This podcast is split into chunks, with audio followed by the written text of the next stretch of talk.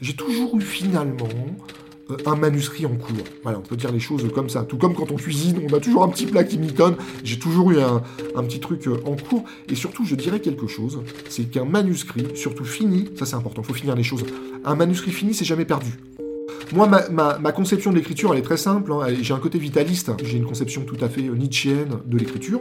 Ou bien tu es en bonne santé avec l'écriture, ou bien tu es en mauvaise santé. Avec ou sans l'écriture. Voilà. Et quand ça marche pas, ça m'arrive, je sens que c'est pas bon, ceci, cela, pour telle ou telle raison, je suis pas bien, je suis en mauvaise santé d'une certaine manière. J'ai réussi à finir quelque chose qui se tient à peu près, j'ai une énergie en, moi, quelque chose qui marche. Je suis en bonne santé. Tout comme on peut faire du sport, euh, pourquoi pas, j'en sais rien, moi, du fitness le matin. Mais l'écriture, est-ce que c'est si loin de ça? Non, je crois pas, je crois pas. Il y a une question, il y a un régime hygiénique aussi de l'écriture. Machinalement, mon crayon, je mâchonne quelques mots à la gomme. Je griffonne, aussi vierge que moi est ma feuille de papier, plus blanche que le blanc en machine lavée. Vous écoutez Assez parler, le podcast de l'école Les mots qui laisse les écrivains parler et qui donne envie d'écrire. Les mots, c'est une école d'écriture qui a été fondée en 2017 par Élise Nebout et Alexandre Lacroix sur une idée simple mais innovante, écrire s'apprend. Des écrivains majeurs de la scène littéraire actuelle y accompagnent tous ceux qui veulent un cadre pour travailler leurs plumes et aboutir leurs manuscrits. Aujourd'hui, je rencontre l'écrivain Frédéric Sirier, qui est l'un des piliers incontournables de l'école Les mots. Ces ateliers existent pratiquement depuis la naissance de l'école et attirent aussi bien ceux qui débutent dans l'écriture que les plus initiés. À partir du printemps, il lancera son dixième atelier d'écriture sur le thème écrire et lire, puisque pour lui, ces deux activités sont inextricablement liées. Il va nous en parler. Quelques mots pour me présenter, je m'appelle Lorraine Malka, je suis journaliste, autrice indépendante et passionnée par les questions que l'on ne pose pas assez aux écrivains, à savoir tout simplement comment écrivent-ils, depuis quand et pourquoi. Quand Frédéric Sirier m'a proposé de venir chez lui pour l'interviewer, j'ai découvert qu'il habitait à deux pas de chez moi. En réfléchissant un peu, j'aurais vraiment pu le deviner. Ce quartier, qui est la partie la plus vivante du 10e arrondissement, est aussi foisonnant, ébouriffé, revigorant que son écriture. Il lui va comme un gant. Entre ses articles satiriques, ses nouvelles percutantes, son scénario de film à succès et bien sûr ses romans, Des néons sous la mer, Mélo et le tout dernier Betty Book, Frédéric Sirier est la preuve vivante que l'on peut créer des univers extrêmement complexes en restant simple et concentré. Sur le chemin pour aller à sa rencontre, je me suis demandé si sa personnalité serait aussi bordélique que son œuvre. C'est un mot que j'ose utiliser parce que je sais qu'il l'aime bien. Je vous laisse découvrir la réponse. Tout ce que je peux vous dire, c'est qu'entre ses digressions, ses convictions et ses éclats de rire, il a été très difficile d'installer Frédéric Sirier à une table pour parler de lui. Avec cet écrivain, tout devient sujet de conversation. Mon matériel d'enregistrement. Sa passion pour le café, pour son quartier. Très discrète, est lié au livre avec une librairie au nom extraordinaire qui a disparu malheureusement il y a quelques années, qui s'appelait L'équipement de la... Une seule astuce pour qu'il accepte de répondre enfin à mes questions, l'interroger sur ses lectures. Assez parlé, écoutons Frédéric Sirier nous raconter sa vie d'écrivain et donc de lecteur. Alors Proust, dans son opuscule qui s'appelle Sur la lecture, au début du XXe siècle, dit une phrase, euh, dit quelque chose de très très important, très très puissant. C'est que lire et la lecture littéraire, euh, son principe, c'est de susciter le désir d'écrire. Et je trouve que c'est une proposition d'une puissance, euh, d'une puissance euh, voilà, rare, vraiment. Lire, c'est pas simplement euh, déchiffrer, construire du sens. Voilà. Lire, c'est s'inscrire dans une relation de sens, certes, mais aussi dans une relation de désir à l'écriture. Voilà. Tout ceci pour dire, ce petit détour, en fait, j'ai un souvenir très très net du premier livre que j'ai réussi à lire tout seul en entier. Et j'en étais très très très fier. à l'époque, j'habitais Dunkerque et j'étais scolarisé dans, à la communale, comme on disait, dans une école très très populaire dans le quartier des Glacis. Et euh, il y avait des livres au fond de la classe. Et j'avais emprunté Les ratons laveurs dans la lune, avec des caractères, des, tailles de lettres euh, énormes, tout ça, voilà. Et j'avais été au bout, et je sais pas pourquoi, j'avais été extrêmement fier euh, de réussir à aller au bout de ce parcours et de m'approprier une lecture. Puis on a besoin d'être encouragé. C'est pour ça que la lecture, elle est, importante. J'ai aussi ce souvenir, on disait tous c'était un peu l'armée, hein, euh, l'apprentissage euh, du français, ça rigolait pas. Hein. Donc on disait chacun notre tour. Et je me souviens de l'institutrice qui Alors c'était avant le CE1, là c'était carrément la maternelle. Et elle m'avait flatté, elle m'avait dit c'est bien. Mais mine de rien, des petits trucs tout simples qui te mettent en confiance. Voilà, mais c'était comme un feu vert. Les enfants, souvent, ils ont des feux rouges dans la vie, malheureusement. Il faut pas trop leur foutre des feux rouges. Il faut les encourager. C'est juste ce que je veux dire. Hein, c'est pas histoire de voilà. Mais c'est important. Et je crois qu'on dit, c'est quand tu as commencé à écrire. On peut aussi commencer euh, la chose euh, à l'inverse en disant, c'est quand que tu as commencé à lire ou tu as pris conscience de cette chose un peu particulière qui s'appelle le langage écrit. Hein. Et puis il y avait une bibliothèque municipale. C'était formidable. On payait, euh, je sais pas, ça devait être un abonnement d'un franc ou de cinq francs de l'époque. Et puis c'était l'orgie de bouquins, quoi on prenait tout ce qu'on voulait. C'était top, quoi. Donc voilà, quand on me demande, euh, t'as commencé à, quand écrire, pour répondre de la manière la moins malhonnête possible, je pense que je préfère euh, apporter cette réponse. Voilà. Au sens où le reste découle peut-être de ces petites scènes, euh, comment on va dire ça, primitives. Voilà. Autre sujet de passion primitive pour Frédéric Sirier, les lieux, les paysages dont il brosse des descriptions saisissantes dans tous ses livres. J'ai toujours été obsédé par les, les lieux d'où venaient les gens et les voilà. Pour moi, ça a toujours eu du sens. Est-ce que tu peux parler du tien justement? Mais moi, j'ai beaucoup déménagé, donc euh, en fait, mon père était euh, administrateur des affaires maritimes, donc on a, j'ai passé ma jeunesse dans plusieurs ports. Moi, je suis un périphérique du littoral. Voilà, je suis un produit du littoral français. Tu es né où? Pas simplement à Paimpol, dans les Côtes d'Armor, où j'ai aussi passé mon adolescence. Après le premier choc des ratons laveurs dans la Lune, Frédéric Sirier a connu d'autres émotions de lecture, et bientôt d'écriture. Alors, j'ai des souvenirs mêlés de grands plaisirs littéraires. Je me souviens, par exemple, euh, en classe de 5e à Rouen, on nous avait euh, fait travailler sur le poème d'Apollinaire qui s'appelle Aquarelliste. Yvonne, sérieuse au visage pâlot, a pris du papier blanc et des couleurs à l'eau. Voilà. Le langage se sédimente en toi. Tu entends un langage qui est différent. C'est ce qu'on appelle la littérature un régime euh, euh, de sens et de musique qui est différent. Tu peux y être sensible, tu peux ne pas y être sensible, mais moi j'y ai été euh, sensible. Après, mes, mes premières publications, c'est quoi? En fait, le truc, c'est que quand j'étais étudiant en lettres, j'ai fait toc-toc au journal de mon bled en Bretagne, donc Paimpol, qui s'appelle La Presse d'Armor, et j'y ai créé une rubrique satirique qui s'appelait à l'époque le 4-21 de Fred, 21 questions, 4 jokers. En fait, c'était des interviews un peu, un peu, délirantes. J'allais voir des gens, tout ça, j'allais voir tous les allumés du bled. Euh, j'avais été voir les clochards, euh, au blocos, là, les frères euh, Lamourette. J'avais picolé du rouge avec eux et tout, j'étais fou. Hein. J'avais quoi, 20 ans, 21 ans? L'idée, c'était de faire vivre les, les, gens qui me plaisaient, qui m'attiraient d'une manière ou d'une autre. Mais ce que je veux dire par là, c'est que finalement, ma première publication littéraire, au sens où je singularisais quelque chose, pour moi, c'est ça. Écrire c'est écrire bien sûr, mais c'est pas simplement écrire dans, dans, des canons, dans des formes qui sont admis comme appartenant à la littérature. C'est-à-dire que les gens qui écrivent, ils écrivent, ils, ils appartiennent d'une manière ou d'une autre à la littérature. La littérature, c'est pas simplement ce qui est publié. Ça, c'est la surface immergée, comme on dit, de, de l'iceberg. La littérature, c'est aussi tout le continent négatif de ce qui se désire, qui peut être plus ou moins réussi et bien souvent raté, et qui n'existera pas. Voilà. Ça, c'est aussi euh, quelque chose d'important pour moi je vous conseillerais de lire, par exemple, euh, euh, de Villamatas, euh, Bartleby et compagnie, surtout les écrivains un peu, un peu B, un peu dans le négatif, qui n'y arrivent pas. Et je conseille aussi de lire le très très bel essai de Jean-Yves Joannet qui s'appelle Artiste sans œuvre, qui est un livre qui m'a beaucoup marqué, surtout le négatif dans la création. Voilà. Alors, pour ma petite expérience, mon premier manuscrit a été accepté par un très bon éditeur spécialisé en littérature étrangère. Ils m'ont contacté en me disant bah, votre manuscrit est super, tout ça, on va, le, prendre. Et puis, en fait, l'histoire de ce manuscrit, c'est que j'ai été accepté, puis refusé. Voilà. C'est dur, ça arrive parfois, moi ça m'est arrivé. Donc on m'avait demandé, avec des conseils quand même pas très très précis, de retravailler le manuscrit. Pour être franc, je ne comprenais pas vraiment ce qu'on me demandait. Je l'avais retravaillé, et puis à l'automne, je n'arrivais pas à recontacter la maison, je ne comprenais pas. C'est une bonne maison, hein, je ne vais pas la citer. Puis un jour, c'est la secrétaire qui m'appelle, ce qui est quand même pas très très courageux, de la part de l'éditrice, en fait c'était une éditrice, et qui me dit écoutez, euh, monsieur Sirier, votre manuscrit n'est pas assez retravaillé, on ne le prendra pas, au revoir, merci, bonne journée. Voilà.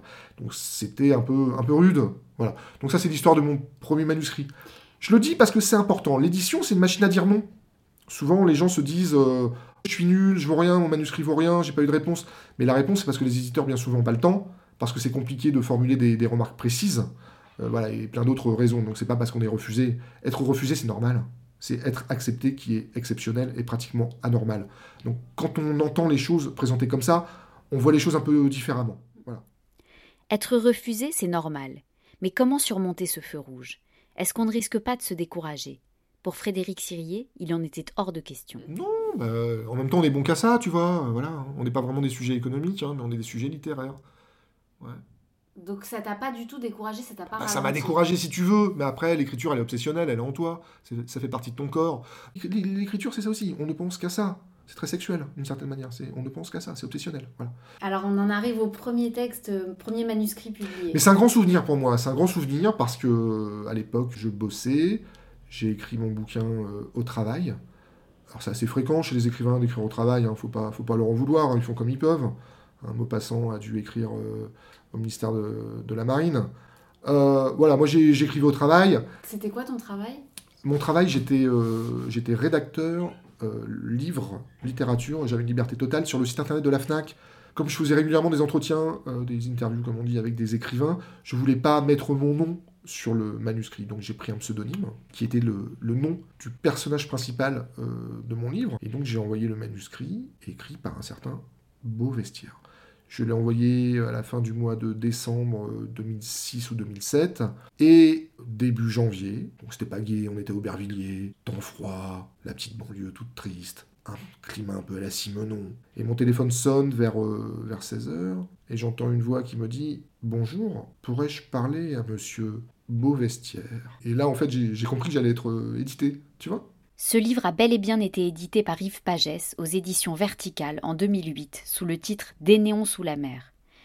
Il est le premier dans lequel Frédéric Sirier expérimente son style, un univers inédit que la presse acclame tout de suite, en le qualifiant parfois de baroque, d'érudition parodique, un genre qui n'appartient qu'à lui. C'est un livre euh, dont la forme est, très très euh, bizarroïde. En fait, c'est une sorte de faux carnet ethnographique où je joue avec plein de formes littéraires différentes ça peut être l'essai savant, ça peut être l'entretien, voilà, l'entretien journalistique qui peut être absolument une matière littéraire. Donc je suis baroque au sens où je suis dans un bordel de formes, dans une prolifération de, formes différentes, au sens aussi où j'aime les vertiges. Moi c'est toujours un peu cyclotimique, comme on dit, ça part un peu dans tous les sens, et avec des hauts, des bas, des abscisses et des, et des ordonnées. Érudition, alors pour ce livre c'est vrai, puisque j'essaie quand même d'avoir un, point de vue un peu instruit, avec, je me suis amusé aussi avec les notes de bas de page.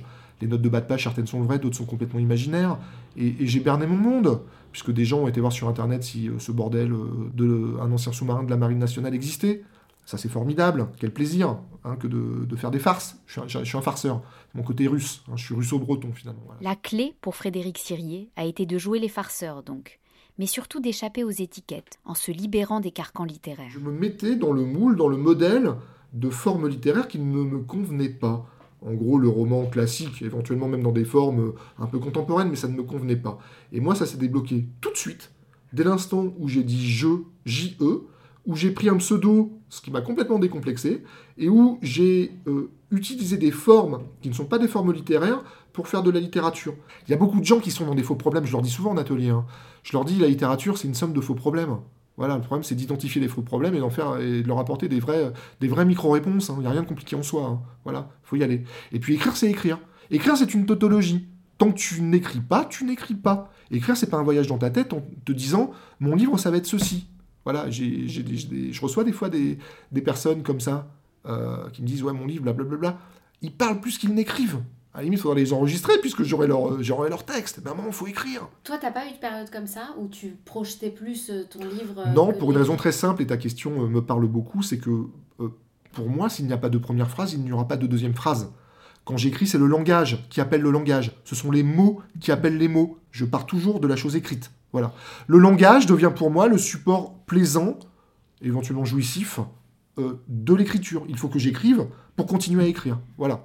Dans son dernier livre, paru en 2018, Frédéric Sirier joue encore avec les codes du genre et propose un mélange de satire et de roman noir de la presse littéraire actuelle, sur fond de liaisons dangereuses et de lutte des classes. Un savant mélange qui, personnellement, m'a donné des frissons. C'est un fait divers sur le fait divers. Ça s'appelle Betty Book. Voilà, ça s'appelle Betty Book. Betty Book, c'est le nom de la booktubeuse que le critique littéraire, euh, qui s'appelle lui Stéphane Sorg, va euh, essayer de comment dire ça, de, s'approprier euh, et d'humilier d'une certaine manière pour se venger. C'est l'histoire d'une vengeance. Voilà.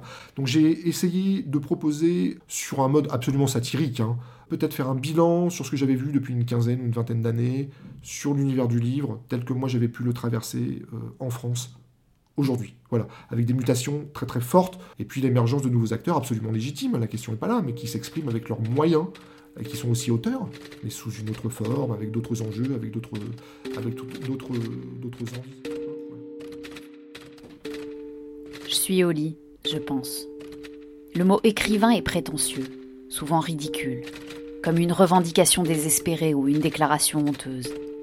Critique littéraire fait anachronique, arbitre des élégances perdues dans une soirée électronique de la Nouvelle-Athènes, Paris 9e.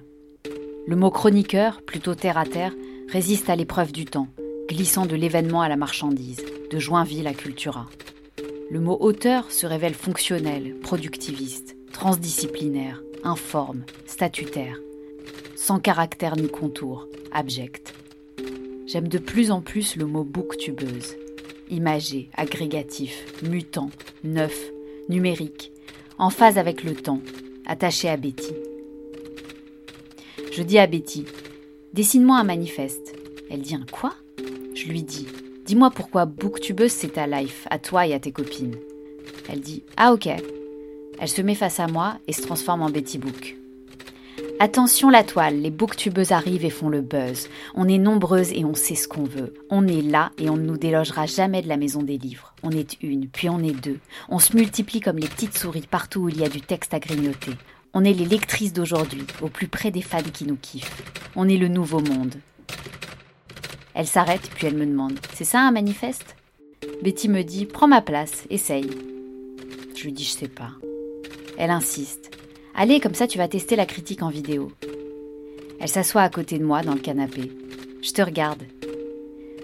Je me lève, je me place face à l'objectif, commence une impro. Salut à tous, bienvenue chez Betty de Betty Book, qui me fait l'honneur de me laisser m'exprimer aujourd'hui sur sa chaîne. La critique littéraire écrite est en mauvaise santé et va bientôt être remplacée par la critique vidéo. Non, ce n'est pas une dystopie comme celle qu'affectionne Betty, c'est le présent, et il fallait bien qu'un jour ce soit un critique littéraire de l'ancien monde qui le reconnaisse. Voilà, c'est la lutte des classes. Moi et les miens, on a perdu, mais la littérature va se venger. Betty rit. Bon, tu rames un peu, mais la critique vidéo, ça s'apprend. Elle ajoute Je vais poster ça sur le web. La planète va recevoir tes confidences.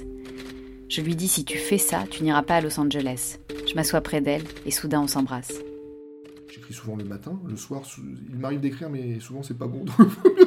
On est mieux que je m'abstienne. Ah voilà, voilà. Moi, je suis plutôt un lyrique matinal.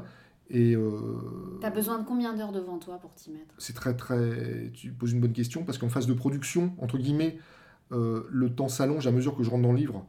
Je prends de plus en plus de temps sur des segments de temps de plus en plus longs. Je sais pas moi. Moi, je pourrais. Euh, je suis bien sur une page Word ouverte, donc je pourrais rester barboté c'est aussi ça. Euh, je pourrais rester barboté euh, des heures et des heures, mais je peux être très très efficace en 2-3 heures, et euh, je vais rester VGT 4 heures. On va dire des choses comme ça. Tu écris ici? J'écris partout. Je peux écrire au bistrot, je peux écrire dans un zoo, bon peut-être pas avec les lions, mais on fera attention. Mais, mais j'écris partout et j'aime beaucoup écrire, pour être franc, dans des, dans des bistrots extrêmement modestes, on va me foutre la paix. des bistrots de 50e zone, quelques-uns dans le quartier, j'ai ma cartographie parisienne, et je me fous dans des arrière-salles obscures euh, où je sais qu'il n'y aura personne, une lumière très faible, voilà, des banquettes en moleskine rouge, et je vais être très très euh, très très heureux là, voilà. Et tu parles de ton livre pendant que tu l'écris? Non, j'aime pas. Je peux éventuellement sur des petites choses, mais j'aime pas. C'est aussi un conseil que je pourrais peut-être donner aux, personnes qui commencent, c'est de ne pas déflorer leur sujet, c'est de vivre avec leur, folie douce. Voilà. Et je trouve que donner un sujet, c'est tout de suite un peu le déflorer et se sentir redevable de quelque chose ou, l'altérer. Voilà. Il faut accepter sa folie. Ce que je dirais aussi euh, aux personnes qui ont envie d'écrire, c'est que les éditeurs ne veulent pas. alors là, je parle pour mon éditeur, hein, pour Vertical. Ils ne veulent pas un, manuscrit fini. Un livre, ça, a des temps, ça a des phases, ça se repose, ça bouge. Voilà, c'est un organisme vivant. Hein voilà. Donc souvent, je, les vois, je vois les gens, ouais, là, la virgule, elle est pas bien. Mais non, ça marche pas comme ça. faut proposer quelque chose. C'est ça qu'on veut voir, c'est une proposition. À l'école Les Mots, Frédéric Sirier est connu pour accompagner les personnes de son atelier au plus près de leur personnalité et de leur manuscrit. En un mot, il ne lâche rien. Alors ce que moi je fais, euh, en fait, j'ai animé euh, deux types d'ateliers.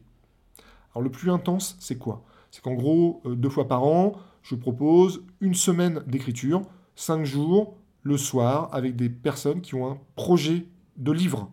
Donc les gens posent leur valise le premier soir, expriment leur projet, je les mets à l'écriture tout de suite. Il y a un côté Starac, c'est très drôle, moi j'aime beaucoup. Les gens viennent avec leur histoire. Des fois, il y a des mecs, des nanas qui ont pris des vacances, qui viennent de telle ou telle région française.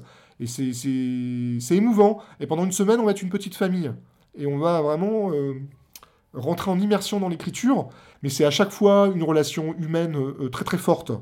Et je suis souvent en contact d'ailleurs avec des, avec des personnes qui ont participé pour telle ou telle raison, qui m'écrivent, qui me demandent un tuyau, tout ça, et, et je, trouve ça, euh, je trouve ça chouette. Euh, J'imagine qu'en juin, je vais euh, en animer euh, un autre, et, Et c'est toujours en un mars, plaisir. en- à partir de mars et jusqu'en juin, je crois que tu... Alors, je Enfin, donne un atelier hebdomadaire le lundi soir de 9h à euh, 11h, 11h30, minuit, ça dépend. Et en fait, ça s'appelle Écrire et lire aujourd'hui. Et l'idée, c'est de partir de ce qui existe comme forme contemporaine de l'écriture pour écrire soi-même. Donc moi, mon idée, c'est simplement que la littérature parle à la littérature et que euh, écrire aujourd'hui, c'est aussi comprendre et connaître un petit peu ce qui se passe, ce qui existe, et puis essayer de découvrir la personnalité euh, un peu des auteurs, pour euh, des auteurs, des participants donc, hein, que je considère comme des auteurs, pour voir un peu, euh, ben voilà, où est-ce qu'il serait peut-être pas mal pour eux d'aller. Et puis euh, souvent, au bout de quelques ateliers, certains, ils peuvent le faire d'ailleurs, hein, au bout de, alors, sur la, fiche de présentation, je crois que c'est marqué 5 séances, ils peuvent me, proposer un, projet de texte, un texte long, un, bouquin, quoi, tu vois, un manuscrit, et j'essaye de les aider à structurer leur, affaire, tout ça. Voilà. Donc c'est vraiment un atelier au sens, euh, voilà, on patouille, on s'amuse, mais avec comme point de départ la question de la lecture, la question de, euh, des formes de la littérature contemporaine, et puis la question de la relation critique qu'on va tous entretenir entre nous. Et c'est super sympathique, parce que les gens, bah, après, ils s'appri- ils s'apprivoisent, ils commencent à se connaître, ils connaissent les obsessions aussi des uns et des autres, et la parole se libère, voilà, ça c'est inestimable. Ta consigne d'écriture euh, préférée Oh, j'en ai aucune, et moi je suis pas un ingénieur du texte, hein, donc je serais si pas tu dois en extrêmement... donner une aux, aux personnes qui nous écoutent, le, le- vraiment une consigne d'écriture que tu aimes bien donner. Ah, il y en a une qui m'amuse. Ce soir, vous êtes chez vos parents et vous faites euh, votre outing littéraire. Vous êtes écrivain. Et vous l'annoncez à vos parents. Vous l'annoncez à vos parents. Il faut se lancer. Ils ont combien de temps pour écrire Absolument, c'était se lancer. Pour écrire ce texte Mhm. Alors moi, ce texte-là, euh, souvent, je l'ai donné sous forme de, de micro-performance. Les personnes avaient une dizaine de minutes pour l'écrire. Et c'était très... J'ai eu, des, trop- eu des, des trucs très très drôles. Donc euh, faire son outing, non pas sexuel, mais littéraire. Pour faire son outing littéraire avec Frédéric Sirier et s'inscrire à son prochain atelier d'écriture, rendez-vous sur le site lesmots.co ou directement sur place aux 4 rue Dante à Paris. Si ce podcast vous a donné envie d'écrire ou de parler, on est là pour vous lire et pour vous écouter. À bientôt! Faut-il fumer des drogues, draguer des femmes pour avoir des machins?